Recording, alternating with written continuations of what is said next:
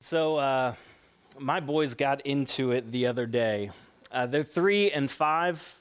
That's their ages, not not their names. It's it's Micah and and Eli. But but anyways, it was it was early in the morning the other day, and and they were up way before they were ever supposed to be awake, and and they had snuck into each other's bedrooms and and started roughhousing.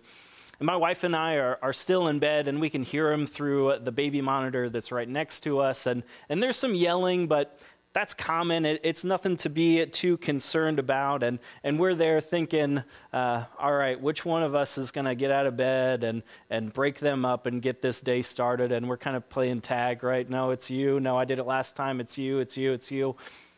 Okay, truth be told, I was, I was still pretty much asleep, but I, I could fog, I had this foggy idea of what was happening around me. And, and then through the monitor, we, we just heard silence. And we're like, okay, fighting, fighting stopped. We can take our time, go make a pot of coffee, get this day started. And then we heard our oldest son through the monitor say, Let me kiss it, it'll feel better. Uh oh. And then it was just silent for a long time. And, and if you're a parent, then you know that, that sometimes silence is the scariest sound that there is. And then we heard this little voice of our youngest say, I just want my mommy, which is like, you know, code red level five alarm because that boy would never say something like that unless something was seriously wrong. Uh, so Jenny jumps out of bed and runs into their room and finds blood everywhere. That our youngest son Eli has blood coming from his head, down his neck, down his shoulders, his back. There's blood all over the floor. And I stumble into the room just a couple moments later, and, and I see this look in my boy's eyes that's just sheer terror. They're, they're so afraid. And so, you know, we, we try to stop the bleeding and, and find out where the battle wound is. And then I start interrogating the oldest child. Turns out that they had gotten uh, belts out of their closet and decided to sword fight with them, which is bad enough as, as it is, I, I know, but, but they weren't holding on to the buckle end, that that was on the other end, and they were whipping each other with the buckle.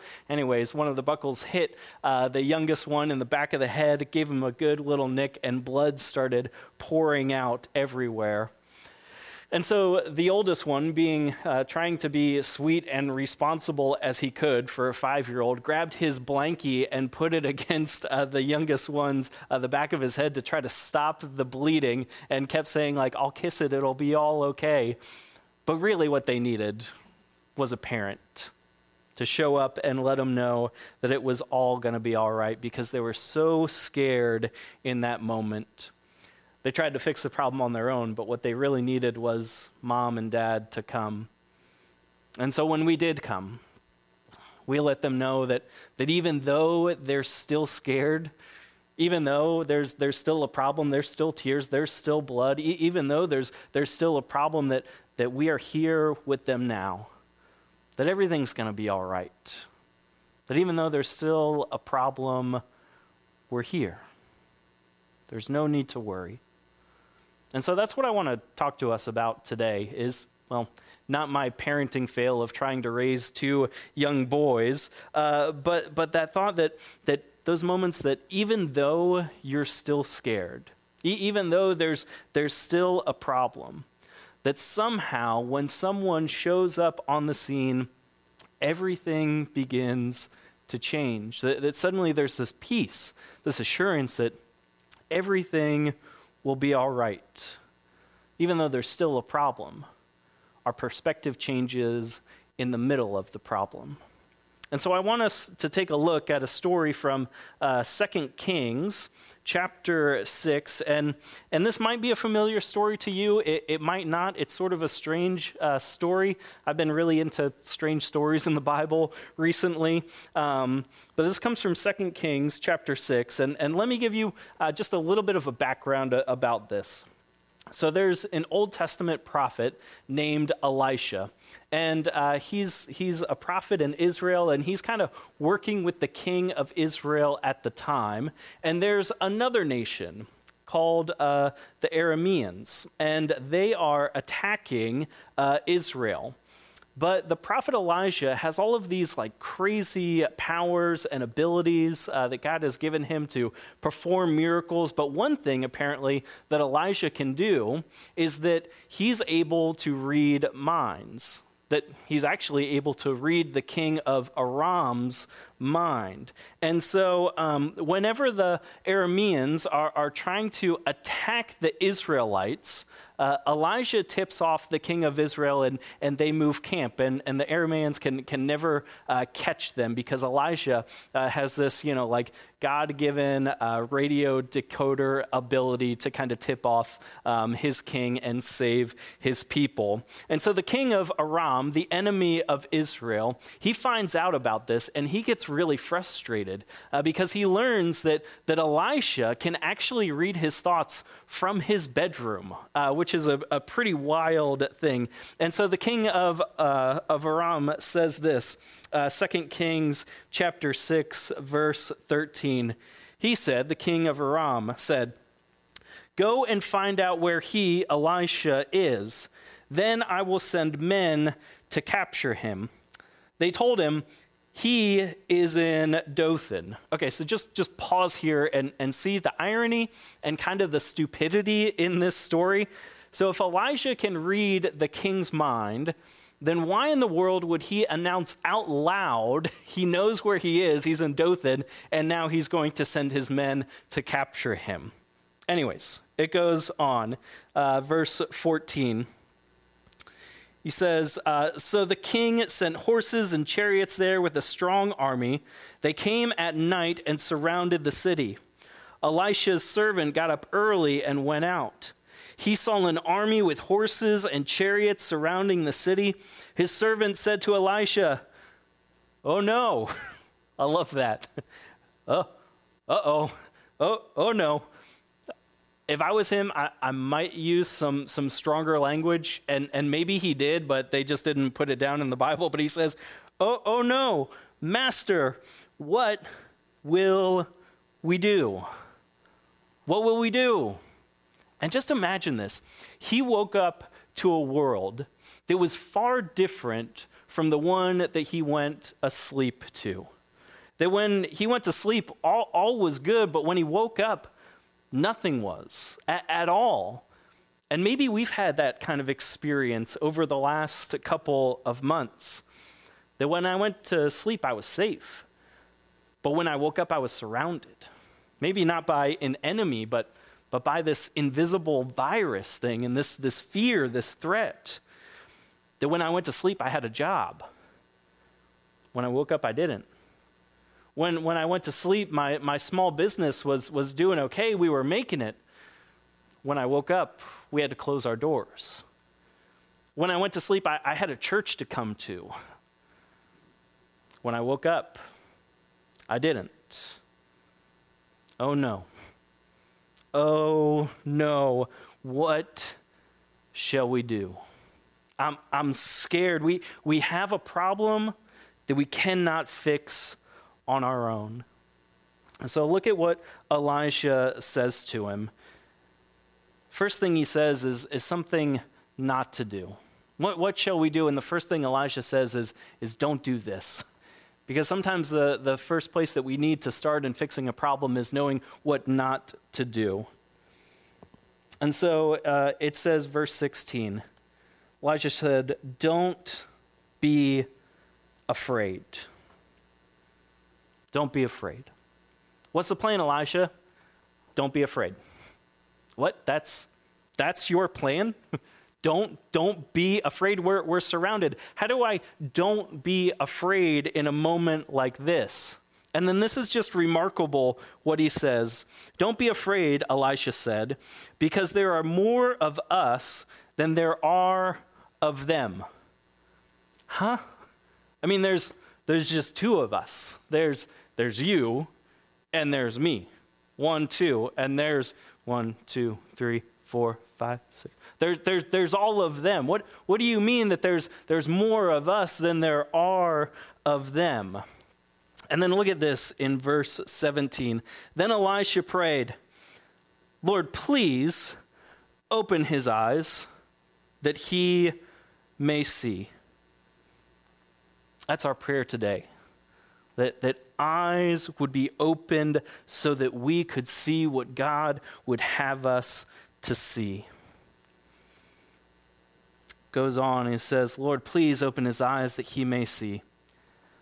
Then the Lord opened the servant's eyes, and he saw that the mountain was full of horses and fiery chariots surrounding Elisha. And what's just amazing is that when Elisha prayed, help didn't come because help was already there. That, that's why Elisha prays for his servant's eyes to be open so that he may see what he sees. That, uh, that's the reason why Elisha doesn't go running away when he knows beforehand that the king of Aram is coming after to attack him. Help didn't show up. Help was already there, and he just needed his servant to be able to see what he was seeing. It's a prayer of a, a change in perspective. You see, the servant is, is asking for protection. Oh no, what shall we do? But Elisha prays for perspective. Lord, open his eyes. God, show him that, that you are already here. And you know, I, I can't help but think that, that in a time like this, is that's what our prayer needs to be. God, open our eyes. Help us to see that, that there are more with us than there are against us. That there's, there's an angel army of, of doctors and nurses and, and paramedics and technicians and aides that are surrounding us, that are for us and with us, that God's working through them. And, and there's so many that, that we don't typically see and we often overlook, like farmers and drivers and, and janitors, cashiers, teachers. There are more for us than there are against us. And you know, sometimes, sometimes when our perspective is limited, that's when God's limitless power is proven the most. That God is doing the most sometimes when I feel it the least. That even when, when I don't see it, God, you're working. Lord, open my eyes. Help me lift my eyes up to the hills from where my help comes from. It's a simple prayer of perspective. But when eyes are opened, hearts are changed fears melt, and faith matures. God changes the focus, God changes the perspective. And, it doesn't mean that there's nothing to be afraid of, it, it doesn't mean that there's not still a problem. But even when you're still scared, God shows up on the scene, says, I'm here. We got this. It'll all be okay, no matter how it turns out. The servant's eyes are open to see God surrounding him. I'm here with you. It'll be okay now. Doesn't mean that there's not still a problem, just that the perspective has changed. It doesn't mean that they don't need a plan that just because you're surrounded by an army of angels doesn't mean that you can just go and take a nap. They got to find their way out of this. But what's amazing is that Elisha didn't pray for God to just eliminate the enemy. Instead, what Elisha prayed for was that God's presence would be illuminated. God, Elisha didn't pray that, that God would just take care of the problem, eliminate the enemy, but he prayed that God's presence would be illuminated. Lord, open my eyes. Yeah, I'm still scared. But if I can just see that you've shown up, I know that all will be well. And this is a great lesson for us because I think it teaches us that, that faith is not just some, some lever that we pull and we say, God, take care of the problem. God, God, make it stop. But instead, it's a lens through which we see so clearly. See, God is here with us. God is already here. There's still a problem. We still need a plan. But the first thing we need is to have our perspective changed, to see that there are more for us than there are against us, to know that God is with us, even if our circumstances do not change. And so, what happens next in the story is that after Elisha reassures his servant that, that there is this army of angels with them, Elisha asks this army of angels to, to strike the Arameans blind, which I know might sound a little harsh and, and strange and maybe even violent, but, but it has a good ending, okay? So, um, the Arameans, the army of the Arameans, are, are struck blind. And so they go stumbling right into Israelite territory. And they become surrounded by the king of Israel and all of his army. So, so catch this. The people who came to attack and surround this man of God now find themselves surrounded and ready to be attacked. But Elisha shows up on the scene. And the king of Israel is there, and he's got all these Arameans in captivity. And he says, Elisha, what shall we do? Should we kill him? And Elisha says, No, you have no right to do that. Instead, what you should do, give them something to drink, give them something to eat, throw, throw them a party, bless them, and set them free. And that's exactly what they did. And as it turns out, the king of Aram never attacked Israel again. You know, sometimes God changes the situation, but sometimes God changes me. And no matter what happens, God always changes our perspective. And so, our prayer for all of us today is that simple and that bold prayer Lord, please open my eyes. Help us to see that, that you are for us. And if God is for us, then who could possibly stand against us? God with me is, is greater than anything that I could face. Friends, hear that, that you, you're not alone. That even if you're still scared, God is with you. And so I want to end with, with these words from Philippians chapter 4. I, I think they're just so encouraging. Paul says, Finally, brothers and sisters, whatever is true, whatever is noble, whatever is right, whatever is pure, whatever is lovely, whatever is admirable, if anything is excellent or praiseworthy, think about such things. Let me pray for us. So, God, thank you. Thank you for always being with us wherever we are. God, even if we are still scared, open our eyes. Help us to see all that is good and pure and beautiful and admirable and praiseworthy and excellent. Help us to fix our focus on that and that you are here with us. May we lift our eyes up to the hills to know that you, God, our strength, comes from you. We pray all of this. In Jesus' name, amen.